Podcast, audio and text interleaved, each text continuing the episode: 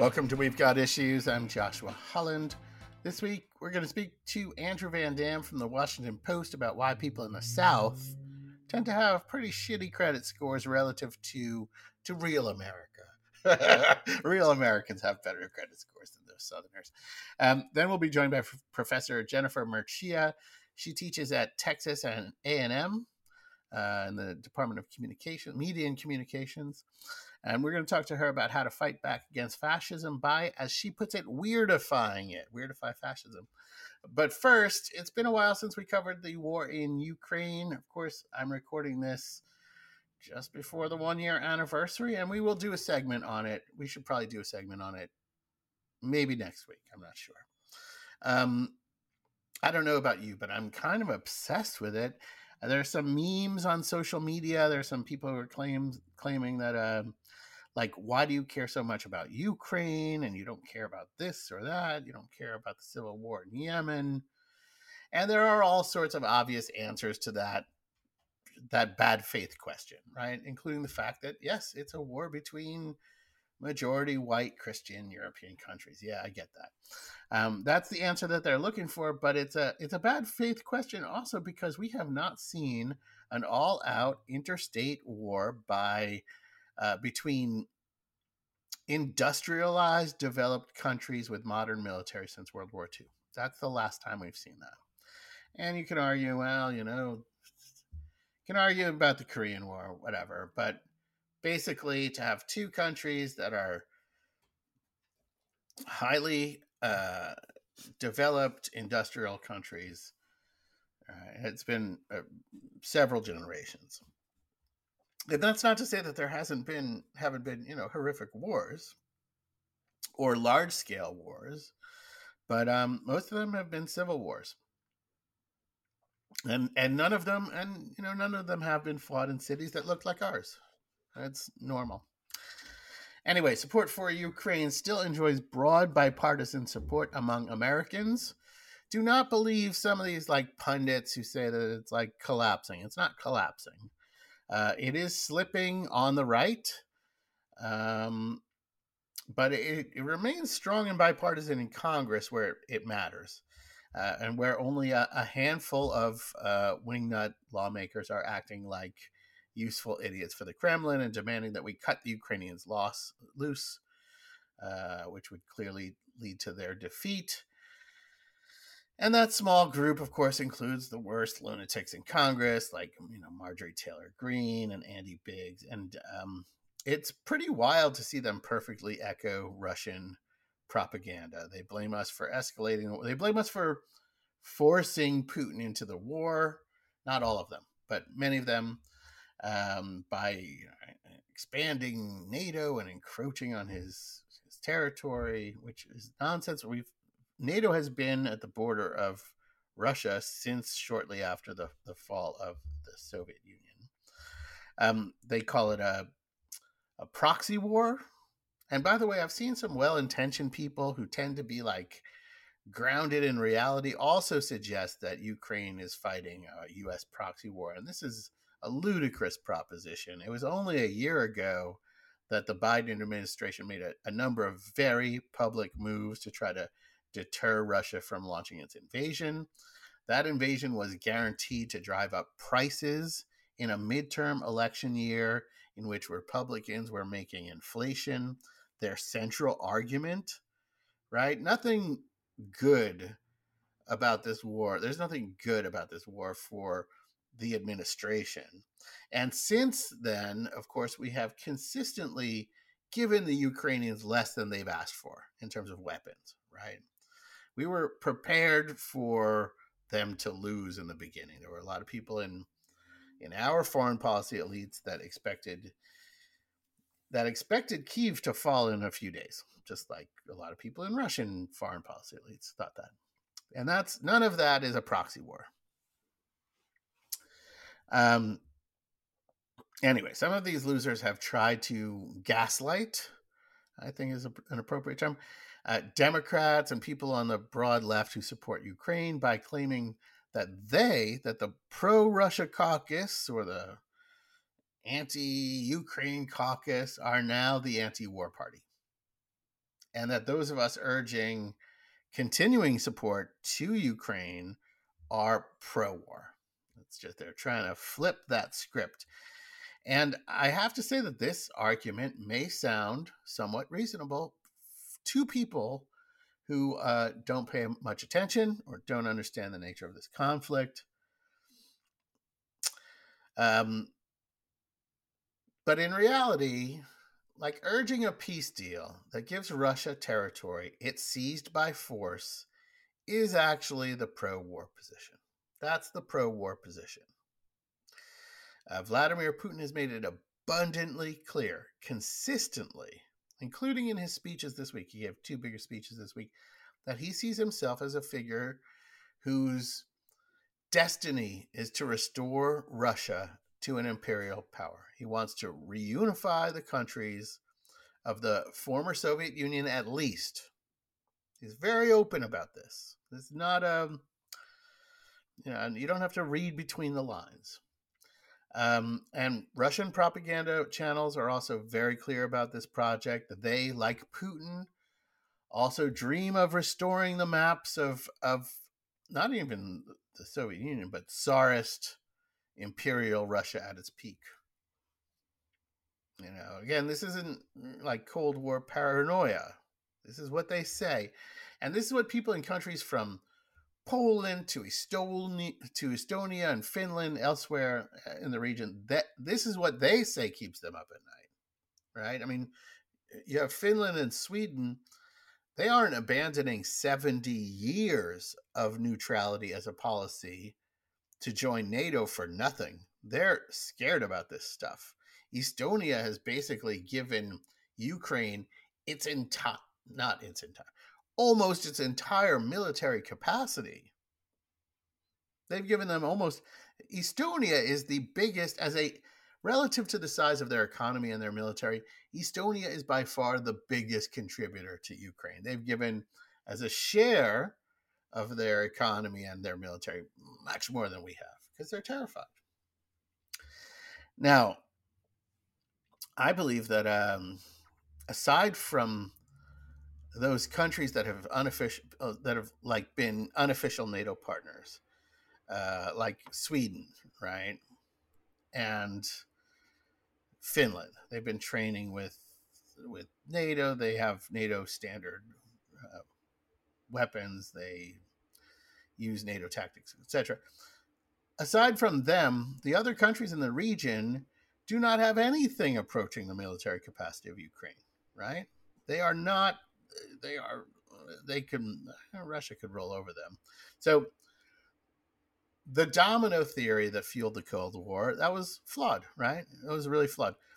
But it is actually pretty certain that a Russian victory here and now will lead to additional conflicts in in Russia's neighborhood in the Balkans. And a partial victory where Russia is left with let's say Crimea and the Donbas region will lead to a future war against Ukraine. We know that because that's what happened in 2014. Uh, the international community re- responded to Russia's seizures of this big chunk of Ukrainian ter- territory with condemnations, uh, with, uh, with tepid sanctions, and then they just let them have it. And then eight years later, Russia went and tried to take the rest of Ukraine. That's, I mean, it's pretty clear. So, Ukraine's goal in this war is not complicated. They're trying to defend and restore their sovereignty, obviously. But I think if you are actually opposed to war. It means that you have to support, even though it is deeply flawed, the rules based international system. It is a decreaser of war. It doesn't eliminate war, has decreased the amount of especially interstate wars. And I think if you are opposed to war, the best outcome in this conflict, or I should say, probably longer term, would be revealing that Russia is in fact a middle power. It is not a great power. It cannot impose its will on its neighbors by force. It's a middle power. And I think that um, that would be good for Russia. I think it should be tending to its own interest. And if it were to accept being a middle power, if it were to accept being like France, it could really thrive, right? It's a bridge between Europe and Asia. If it were integrated, as opposed to being isolated, it could thrive. I mean, Russia has a lot going for it. Obviously, that would require new leadership, and it would also require a cultural shift. It would require a shift in elite opinion. Probably isn't going to happen anytime soon.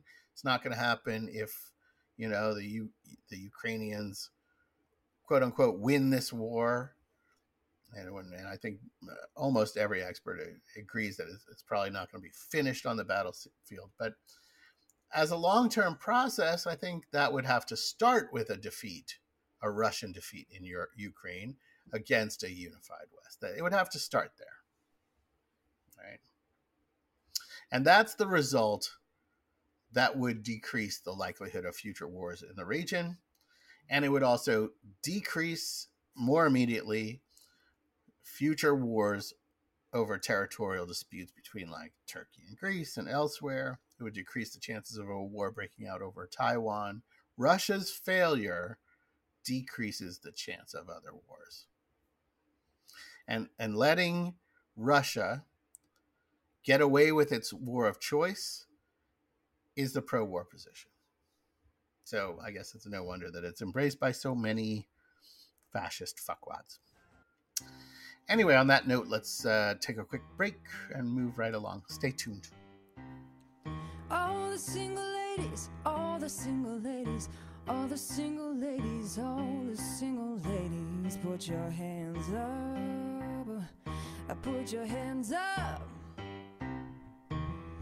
Up in the club, just broke up, doing my own little thing. Decided to dip, now you want to trip, cause another brother noticed me. I'm up on him, he's up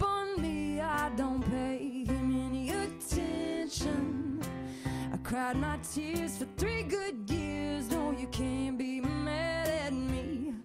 Cause if you like it, then you should have put a ring on it. If you like it, then you should have put a ring on it. Don't be mad when you see that he won't it. Cause if you like it, then you should have put a ring on it. Welcome back. I'm joined now by a data journalist, Andrew Van Dam. He's a very good one. He writes the Department of Data column for the Washington Post, and he had a really interesting column struck my eye last week. It's titled "Why Does the South Have Such Ugly Credit Scores?" And listeners can check it out at WashingtonPost.com. Uh, and Andrew Van Dam joins us now to discuss it. Andrew, welcome to We've Got Issues. Howdy. Thanks so much for having me. Thank you for taking the time. So um, I hope listeners do find the piece because it has a excellent county level map that's worth like if you operate visually, unfortunately this is a podcast, but it's it's really interesting. And what you see is up in the kind of heartland of the Midwest, almost every county has good credit. The East has a few counties with poor credit, but overall it's pretty good. Um, and again, these are averages we're speaking about. Uh, the West, both the coastal West and the Mountain West, are a, a, mix of counties with good and bad credit, but they have more good than bad, as does Florida. And then throughout the rest of the South, uh, what you see is that counties that don't have poor average credit ratings are actually few and far between. They're hard, they're, there's almost none of them and that's the map. Andrew, before we get into the story, I just wonder how you came up with the idea for this piece. Where where where do these data come from? They're pretty interesting.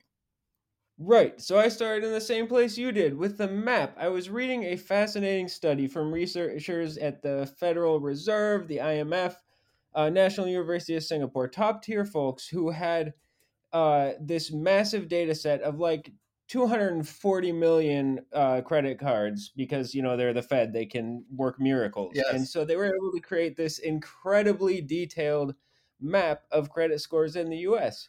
And the study's point wasn't really this regional variation, but when you see this map, when I showed this map to anyone, one thing jumped out, which was that pattern you described earlier. Why in the world would the South, uh, you know, even in, crossing all sorts of uh, demographic boundaries and cities and rural and everything, why would the South have such low credit scores as a region? Yeah, and that's really interesting because it, it is it is the case that you see counties.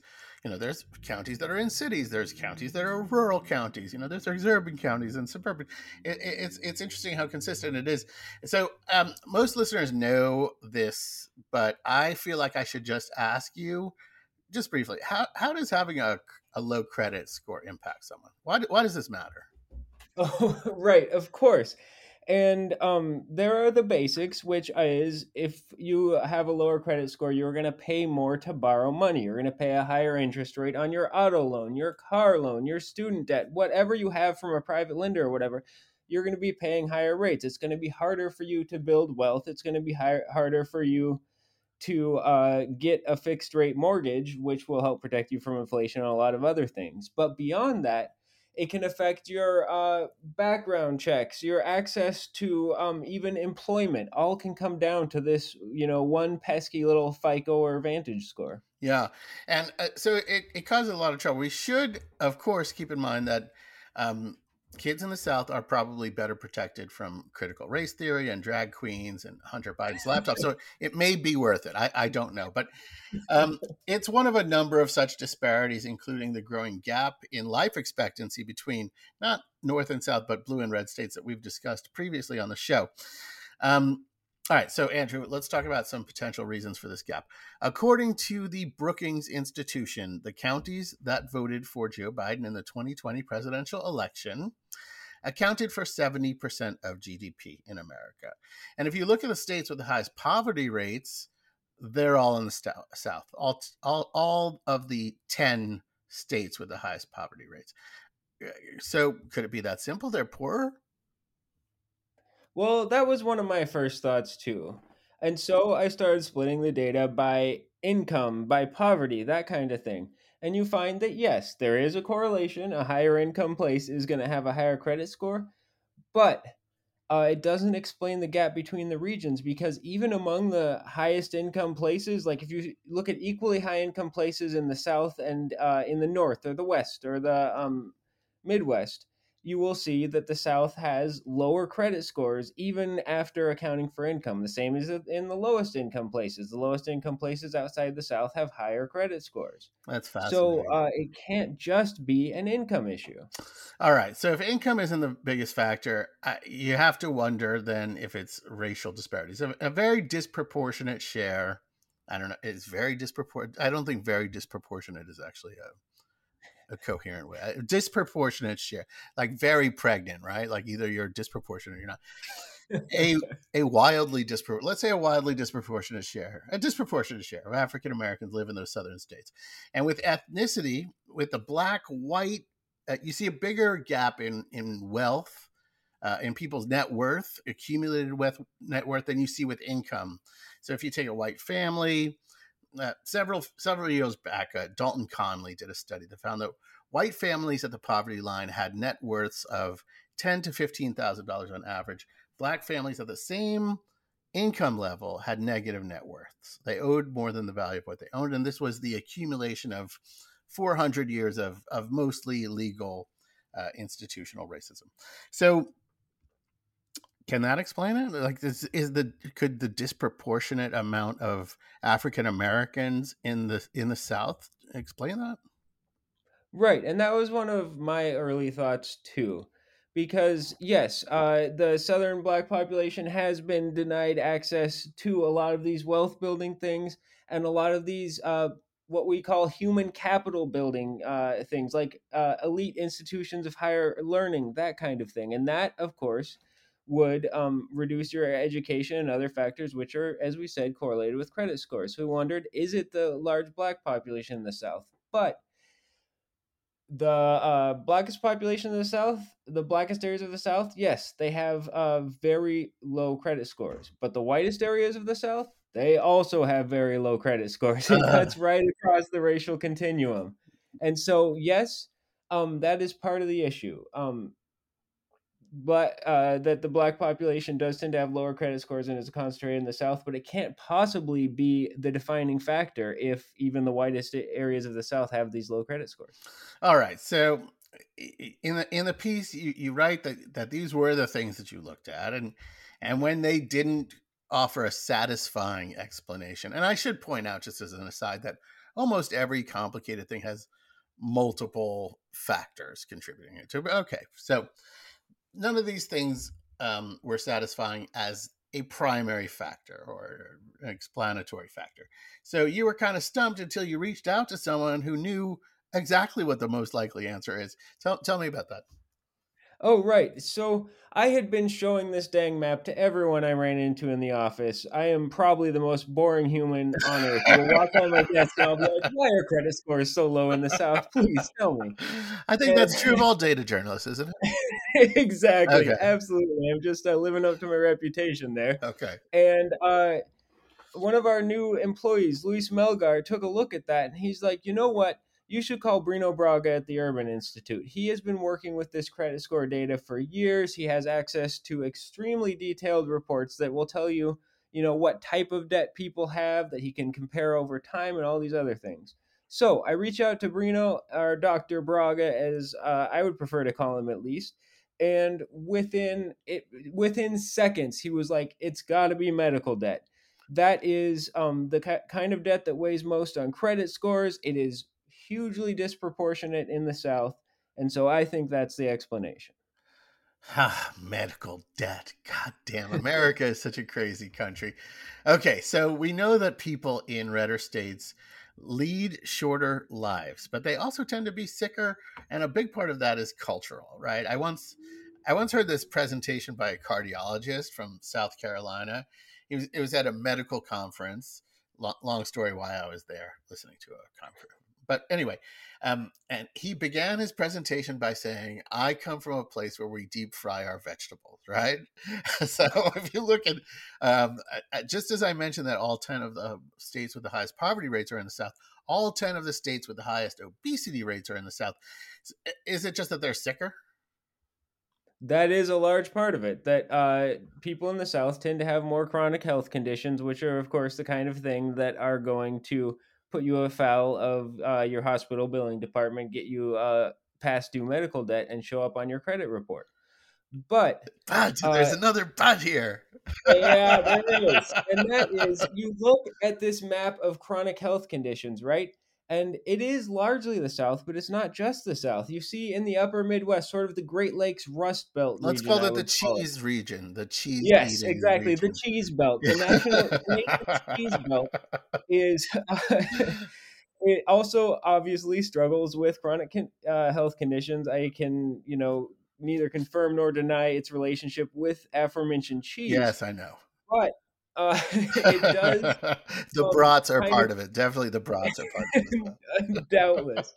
and so you wonder, well, it can't just be health conditions if these Great Lakes Rust Belt Cheese Belt states are also struggling with uh, these chronic health conditions, but they tend to have very good credit scores. It's got to be uh, something else there. All right. So, what is it? All right. So the other issue is, of course, that uh, chronic health conditions don't immediately lead to medical debt. There's another step in there it's insurance. Uh, if you have good coverage, this chronic health condition may not end up being financial disaster for you. If you have uh, not so good insurance, that's when uh, trouble starts rising. And uh, as I'm sure your uh, listeners are familiar with, a lot of southern states have some of the lowest in, uh, insurance health insurance coverage rates of the entire country.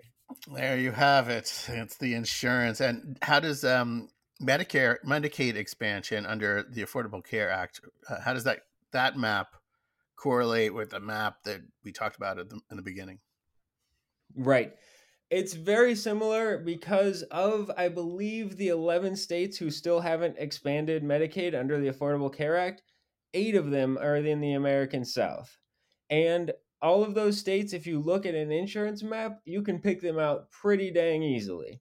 it becomes pretty obvious that the states uh, with the lowest insurance rates are the ones that did not expand Medicaid, and that, uh, of course, as a result, ended up with locals with higher levels of medical debt. So, you know, numerous studies have shown that in states that didn't expand Medi- Medicaid, uh, there was a rapid rise in medical debt over those years. And if you look at the three states that didn't expand Medicaid and are not in the South, they also have higher, based on the map, they seem to have higher um, levels of, of uh, counties that have bad credit.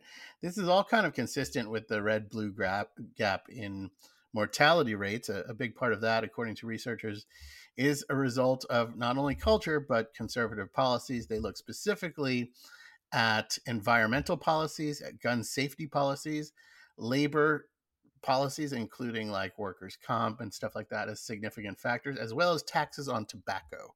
That was another one that they found was a big cause of, or correlation, at least we should say, of this growing gap in life expectancy between left and right states. At this point, 11 states have not yet expanded Medicaid. Uh, a couple of them are in the works. And I should point out that in those states, uh, red states mostly that expanded via referendum, I think they're all actually red states that have expanded via referendum as opposed to their legislatures expanding it. Um, they have, in some cases, kind of sabotaged the program. Missouri, for example, expanded in 2020 via referendum, but because the state what they did is they put no money into publicizing it and then they made the application process a nightmare. So almost nobody who was eligible signed up in the first year and outside groups have kind of, kind of come in and tried to help. Since then we can expect something similar in north dakota which just expanded via referendum uh, when voters forced issue.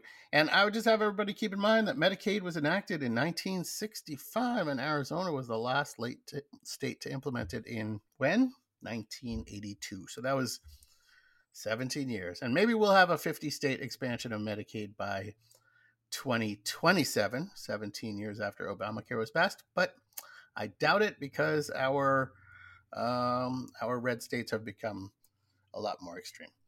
Andrew Van Dam, I believe we are about out of time. I really want to thank you for taking the time to speak with me today. Oh, yeah. Thank you for taking the time to ask me questions. It was all sorts of fun. Stay tuned, folks. We're going to take a quick break and come right back. Down, good Lord. Baby got them open all over town. Strictly bitch, you don't play around. Cover much ground, got game by the town. Getting paid is a forte each and every day to play away. I can't get her out of my mind. I think about the girl all the time. East side to the west side, pushing fat rides, it's no surprise.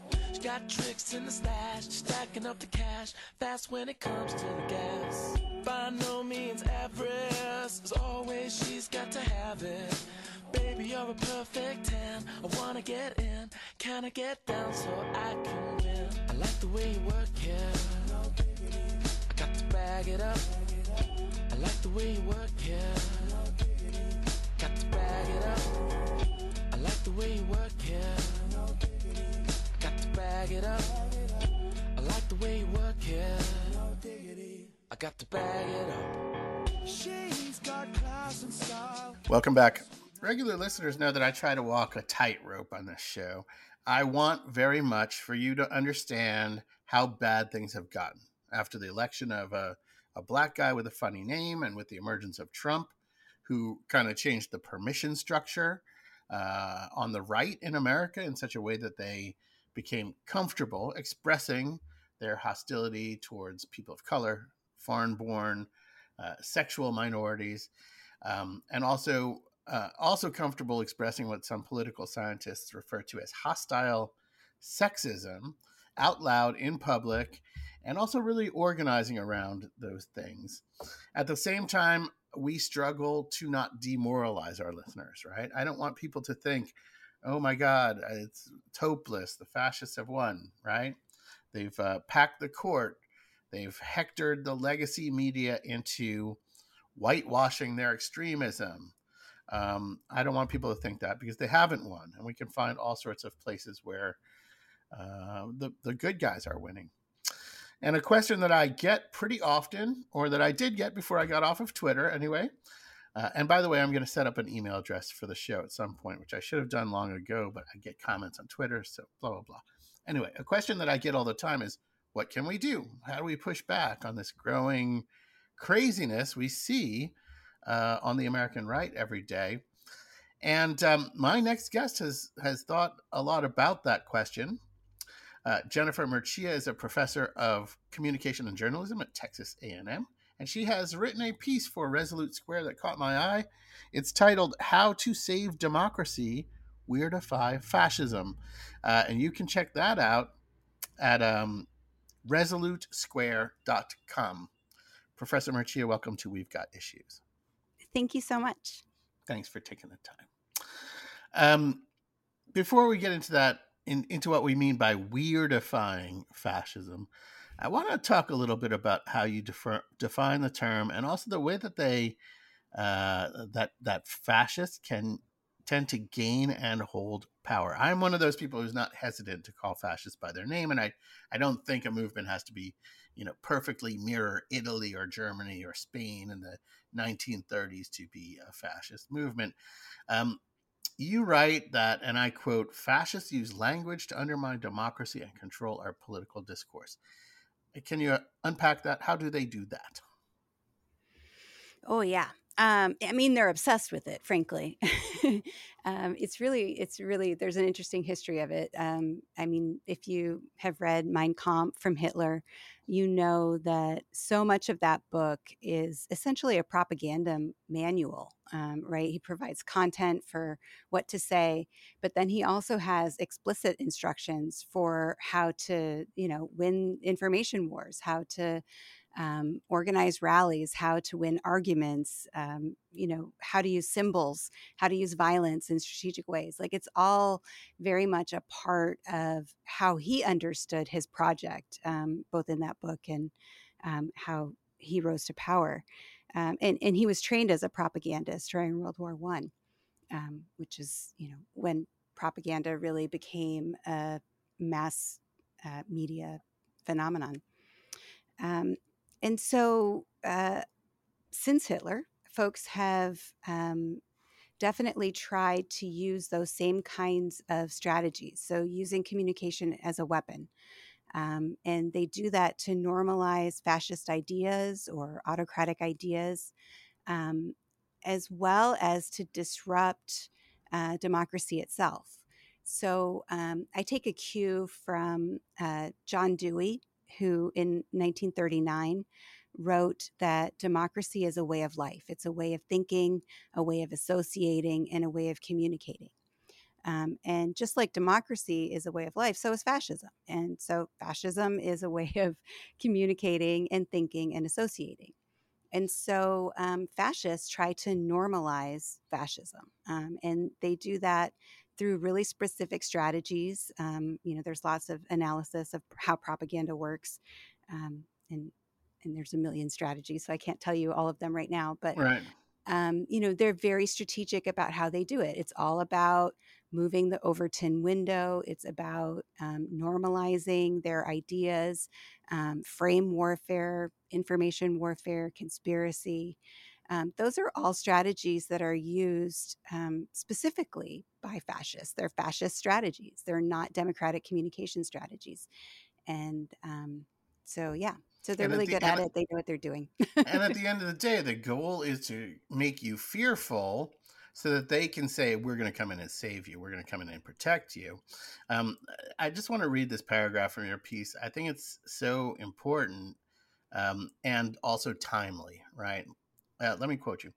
Fascists can control access to the means of communication, the channels, apps, algorithms, as well as use rhetorical tricks like conspiracy theory or outrage bait. Not only do fascists use scary fear appeals, but they use communication itself as a weapon. Their information warfare strategies are designed to frame, normalize, and move the Overton window towards fascist thought, fascist thought, actions and policies. And I, I, want listeners to just think about this for a second, right? We are at a moment You have Elon Musk has bought Twitter for 20 billion more than it's worth, and he is gaming the algorithms to put um, people, you know, cat turd and his own tweets above everybody else's.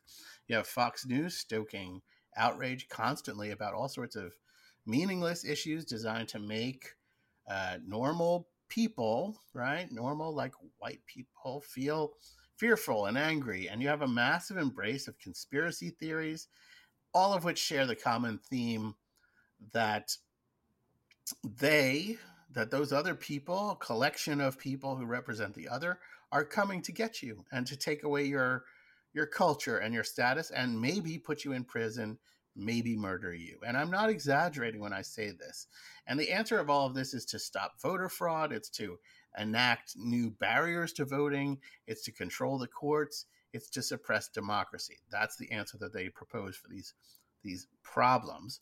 Um, and one of the things like people don't understand the power of outrage bait which is a great term. Um, if you look at Facebook's top stories every day, it's dominated by these like dramatic headlines from right wing sites, and they've really created this outrage bait. Um, I don't know currency uh, on social media. So, Professor, um, what do you mean when you talk about weirdifying fascism, and how are some of the ways that we can do that? Yeah, I mean, so it's really um, it's really important to understand how essentially anti-democratic all of these strategies are, right? So outrage bait is a great example, um, or conspiracy. They they sort of work in similar ways, which is that they take advantage of our innate cognitive, emotional, and social weaknesses. They're strategies that are designed to make us essentially automatons, right? If we see outrage um, on Facebook, like you say, or on Twitter, we are seven times more likely to engage with that content. We retweet um, or recirculate outrage um, at a rate um, far in excess of other content. Even if we don't feel personally outraged ourselves, we still will share the outrage bait because we know that um, it provides us with you know the dopamine hit that we get from getting likes and retweets and you know getting our tweets and stuff amplified. So there's all kinds of research about that right? Academic research about how outrage bait works. Um, there's a great book that was written um, gosh i think uh, 2010 maybe called outrage media or the outrage industry. And it's about how Rush Limbaugh and talk radio basically created um, this whole new way of um, thinking about the media. And it used to be um, that media organizations would go for you know kind of a middle ground that it was the least objectionable programming model that said you know we want to keep as many people as possible you know divide the pie evenly for audiences and when that model was no longer viable, the outrage media um, became the better model for them. And that said that you could keep the most engaged audience by keeping them outraged, and that you would instead go for a very narrow niche model and um, you would be as outrageous as possible in order to keep those people um, as engaged as possible. And that's essentially the media model that we have now widespread.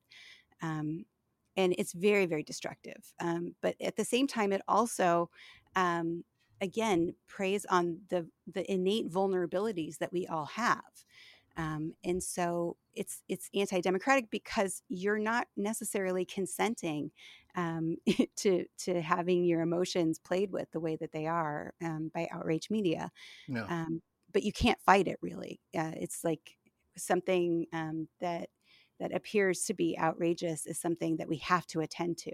Right. Um, it's just how we're wired. Uh, but know, so, in any case, to I answer mean, your other question, I mean, before we get to, before uh, we get to the answer of the other question, which is the crux of it, right? yeah, I just want to say that like this is something that uh, the left does to a degree. This show is partially sponsored by Raw Story, and we do a lot of they do a lot of stories of like, you know, look at what this this local official crazy thing that this local official said. But really, if you if you look at the right wing media, there's nothing other than that. And uh, it, uh, so much of what you see on Fox, for example, is taking a small story, a small local story. Here, some overzealous, you know, high school administrator decided, oh, the Christmas creche was too religious. We got to get out rid of that. And then it becomes, and and then what they do is they nationalize that and make it part of a trend of people coming against you all the time. So it's like sometimes I stop and I think about people who watch Fox News all the time.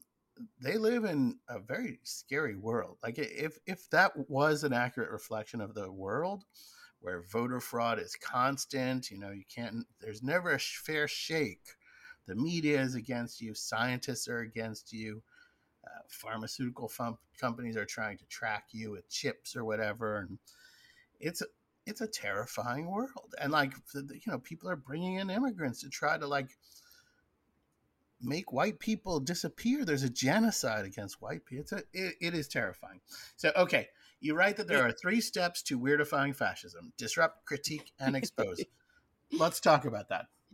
Yeah, um, it is. It is terrifying. So my dad uh, watches what I call the Ofox Max. Right, he watches all three of the networks sort of like simultaneously. oh God. Yeah, no, it's a thing, and it is a scary world. And I mean, I think of him, and I think of other people. You know, I live in a very conservative part of a conservative state, and yes, I see them as victims of fascist rhetoric.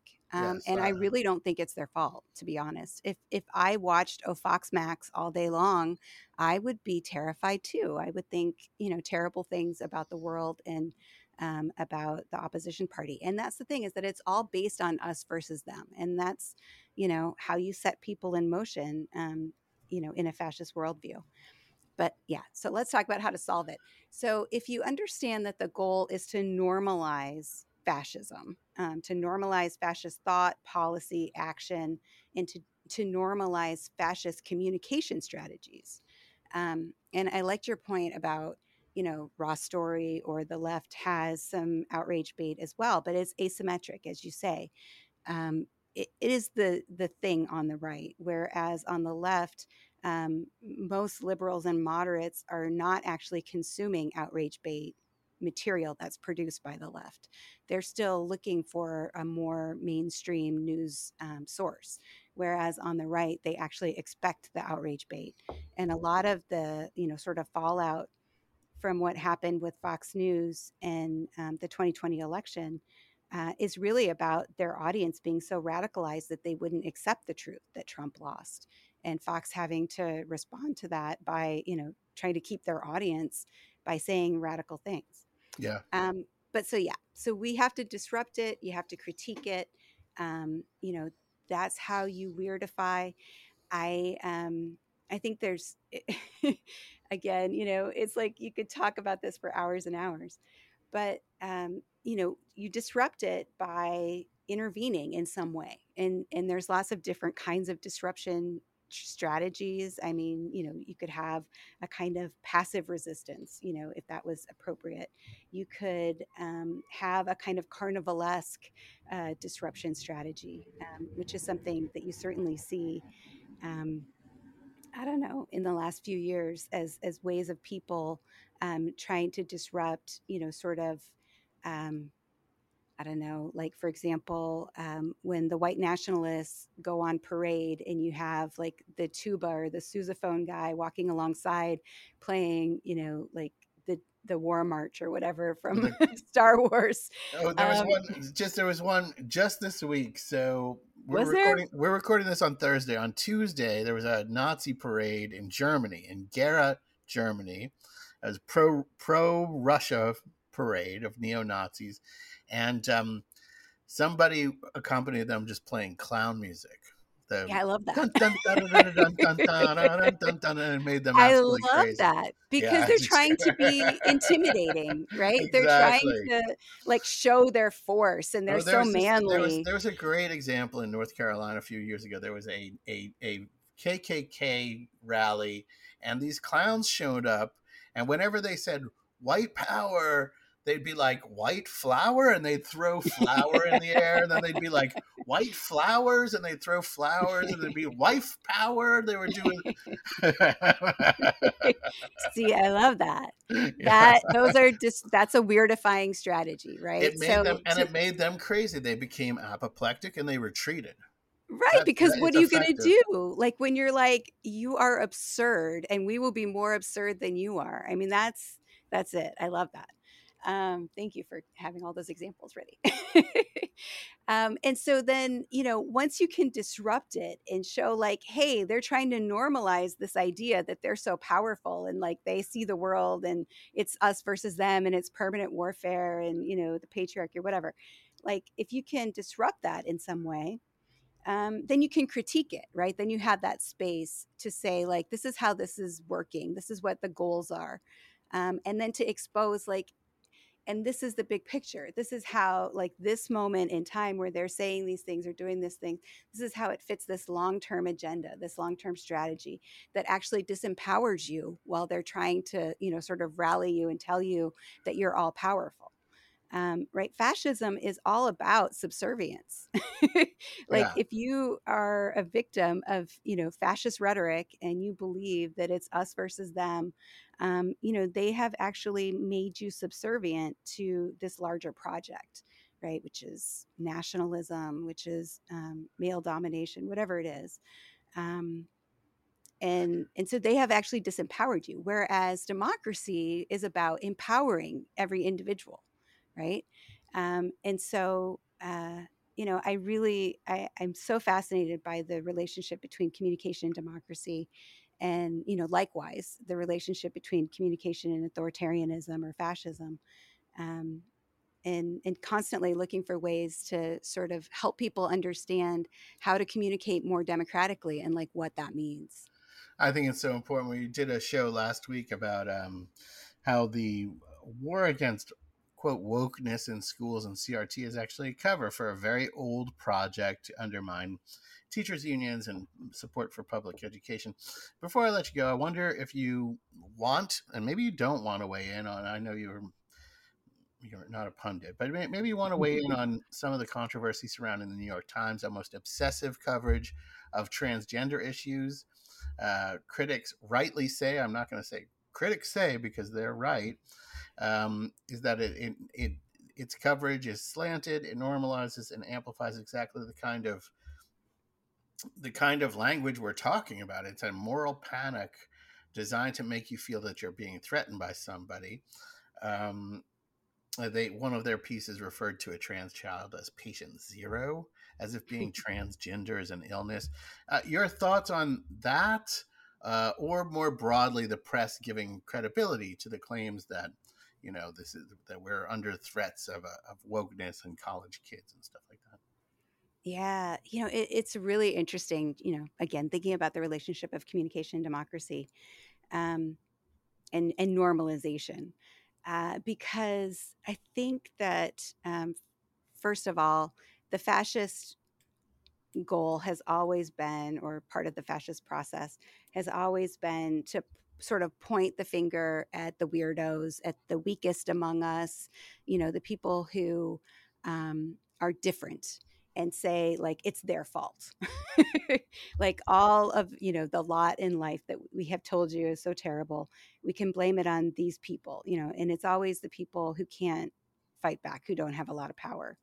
Um, and so i see that as what's been part of the trans panic the anti-trans panic um, over the last couple of years uh, and at the same time um, i think that there's so it's so interesting and there's actually so much power itself in in what transgender is um that it's it's an interesting like like back and forth kind of moment because you know if you think about the fascist project as normalization to say there is normal we know what it is we get to define it um, you know it's heteronormative it's masculinist whatever. You know the the trans person says uh, normal isn't what you think it is. And in fact maybe there's no such thing as normal at all. Um, and and so in a way just the fact that a trans person exists sort of gives the lie to the whole fascist game and the whole fascist narrative. Um, you know, so I, don't know so much about the New York Times coverage. I haven't I haven't read enough of it to have a really informed opinion. Um, but I do think that uh, the anti-trans panic is a fascist move, and that part of the reason why transgender people are targeted is because of the essentialist threat of um, you know what a trans person is to the fascist agenda. Professor Jennifer Mercieca, I really appreciate you taking the time to speak with me today. I do appreciate that. That's my pleasure. Thank you for inviting me. Folks, follow uh, the professor's work, work on Resolute Square. That's resolutesquare.com. I'd also like to thank Adam Van Dam and David Edwards, our producer and engineer. I'd like to thank the good folks at Raw Story and Alternet for supporting the show.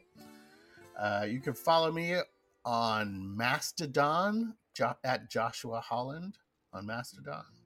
You can subscribe to the show wherever you get your podcasts.